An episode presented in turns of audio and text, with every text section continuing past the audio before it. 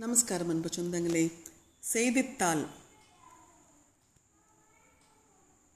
இந்த நாளிதழ் அப்படின்றது ஒவ்வொரு நாளும் அச்சிட்டு வெளியிடப்படும் செய்தி இதழ் ஆகும். தற்காலத்தில் செய்தி அல்லாத பிறவற்றையும் முதன்மை நோக்கமாக கொண்ட நாளிதழ்கள் வெளியிடப்படுகின்றன. ஆயினும் மிக பெரும்பாலான நாளிதழ்கள் செய்தி இதழ்களாகவே உள்ளன. எனவே இதை செய்தித்தாள்கள் என்றும் நாள்தோறும் வெளியிடப்படுவதால் தினசரிகள் என்றும் அழைப்பதுண்டு. இந்த செய்தித்தாளின் மூலப்பொருள் செய்தி. செய்தி இல்லை என்றால் செய்தித்தாள் இல்லை. செய்தி என்ற சொல்லுக்கு தரும் விளக்கம் செய்தியை புரிந்து கொள்ள உதவுகிறது. இந்த செய்தி என்ற தமிழ் சொல்லை ஆங்கிலத்தில் நியூஸ் என்று குறிக்கிறோம். நியூஸ் என்ற ஆங்கில சொல் நான்கு ஆங்கில எழுத்துக்களால் ஆனது. நான்கு எழுத்துக்களும் நான்கு திசைகளை திசைகளை குறிக்கின்றன.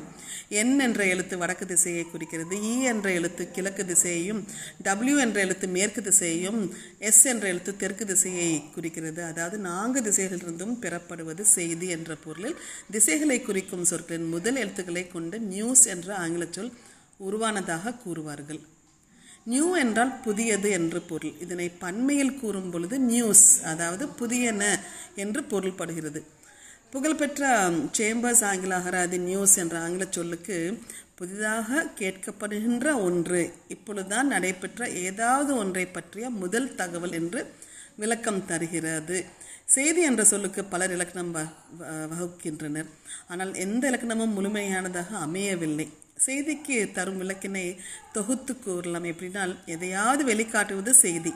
இல்லாட்டி நடைமுறையிலிருந்து சாதாரணமாயவற்றிலிருந்து மாறுபட்ட எதுவும் செய்தியாகும். இல்லாட்டி ஒரு சமுதாயத்தில் பெரும்பாலான மக்களை பாதிக்கின்ற அவரால் புரிந்து கொள்ளக்கூடிய எந்த ஒரு நிகழ்ச்சியும் கருத்தும் செய்தியாக உருவாக உருவம் பெறுகின்றது. மக்களை பற்றி மக்களுக்காக மக்களால் எழுதப்படுவை படுபவை செய்திகளாகும். இன்றைய செய்திகள் நாளைய வரலாறு என்றும் கூறப்படுகிறது. பல ஆண்டு காலமாக நாய் மனிதனை கடித்தால் அது செய்தி அல்ல. ஆனால் மனிதன் நாயை கடித்தால் அது செய்தி என்று ஒரு ஆங்கில ஆசிரியர் கூறியதையும் செய்திக்கு விளக்கமாக பலரும் எடுத்து கூறுவதுண்டு.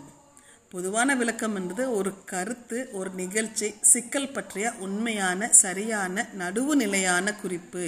உண்மையானதாக நிகழ்காலத்தோடு தொடர்புடையதாக மக்களின் ஆர்வத்தினை தூண்டும் வகையில் நடைமுறைக்கு மாறுபட்டதாக இருக்கும் சிலவற்றை பற்றிய விளக்கம் என்று இதழில் ஆசிரியர் ஆர். ராமச்சந்திர ஐயர் கூறுகிறார்.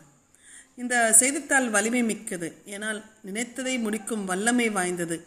செய்தியை கூறும் செய்தித்தாளின் பேராற்றலை மக்கள் எளிதில் உணரும் வகையில் புரட்சி கவிஞர் பாவேந்திர பாரதிராசன் கீழ்கண்ட ஒரு கவிதையை மூலம் விளக்கிறார் அது என்னென்றால் காரிருள் அகத்தில் நல்ல கதிரொளி நீதான் இந்த பாரிடை துயில்வோர் கண்ணீர் பாய்ந்திடும் எழுச்சி நீதான். ஊரினை நாட்டை இந்த உலகினை ஒன்று சேர்க்க பேரறிவாளர் நெஞ்சில் பிறந்த பத்திரிகை பெண்ணே என்று போற்றி பாடுகிறார். இந்த செய்தித்தாள் அப்படின்னு பார்க்கும்போது இது ஒரு நடப்பு நிகழ்வுகளை பற்றி எழுதப்பட்ட தகவல்களை கொண்ட ஒரு குறிப்பிட்ட கால வெளியீடாகும்.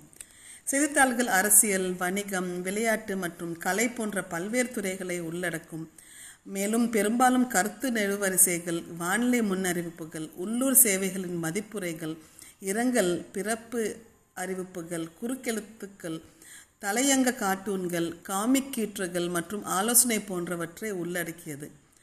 பெரும்பாலான செய்தித்தாள்கள் வணிகங்கள் அவை சந்தா வருவாய் நியூஸ் ஸ்டாண்ட் விற்பனை மற்றும் விளம்பர வருவாய் ஆகியவற்றினை கவலையுடன் தங்கள் செலவுகளை செலுத்துகின்றன.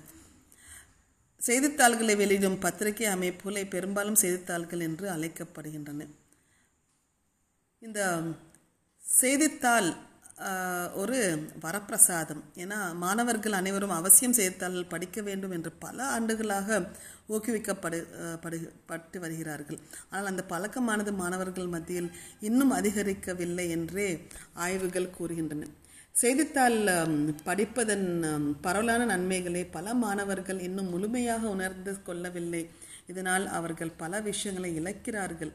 செய்தித்தாளை தொடர்ச்சியாக படிப்பதால் பொது அறிவு சம்பந்தமாக மட்டுமின்றி பாட ரீதியாகவும் எத்தகைய நன்மைகள் கிடைக்கின்றன என்பதை மாணவர் சமூ சமூகம் உணர்ந்து கொண்டால் அதிக நன்மைகளை பெற முடியும். தமது படிப்பு பள்ளி குடும்பம் நண்பர்கள் மற்றும் உயிர் உறவினர்கள் ஆகிய குறுகிய வட்டத்தை தாண்டி தாம் வாழும் இந்த உலகம் எவ்வளோ பெரியது எவ்வளோ அம்சங்களை உள்ளடக்கியது என்ற ஒரு பார்வையை செய்தித்தாளர்களின் மூலம் மாணவர்கள் எளிதில் பெற முடியும். செய்தித்தாள்களை தினமும் படிப்பதன் மூலம் படிக்கும் வேகமும் படிக்கும்போது புரிந்து கொள்ளும் வேகமும் அதிகரிக்கிறது. இந்த இரண்டு திறன்களும் படிப்பிற்கு பெரிதும் பயன்படுகின்றன. ஒரு செய்தித்தாளில் பல துறை சம்பந்தப்பட்ட நிபுணர்களின் கருத்துக்களும் அத்துறை சம்பந்தமான தகவல்களும் இடம்பெறுகின்றன. எனவே அவற்றை படிக்கும்போது மாணவர்களின் அறிவு விரிவடைந்து பாடங்களை படிக்கில் எளிதாக புரிந்து கொள்ள முடிகிறது.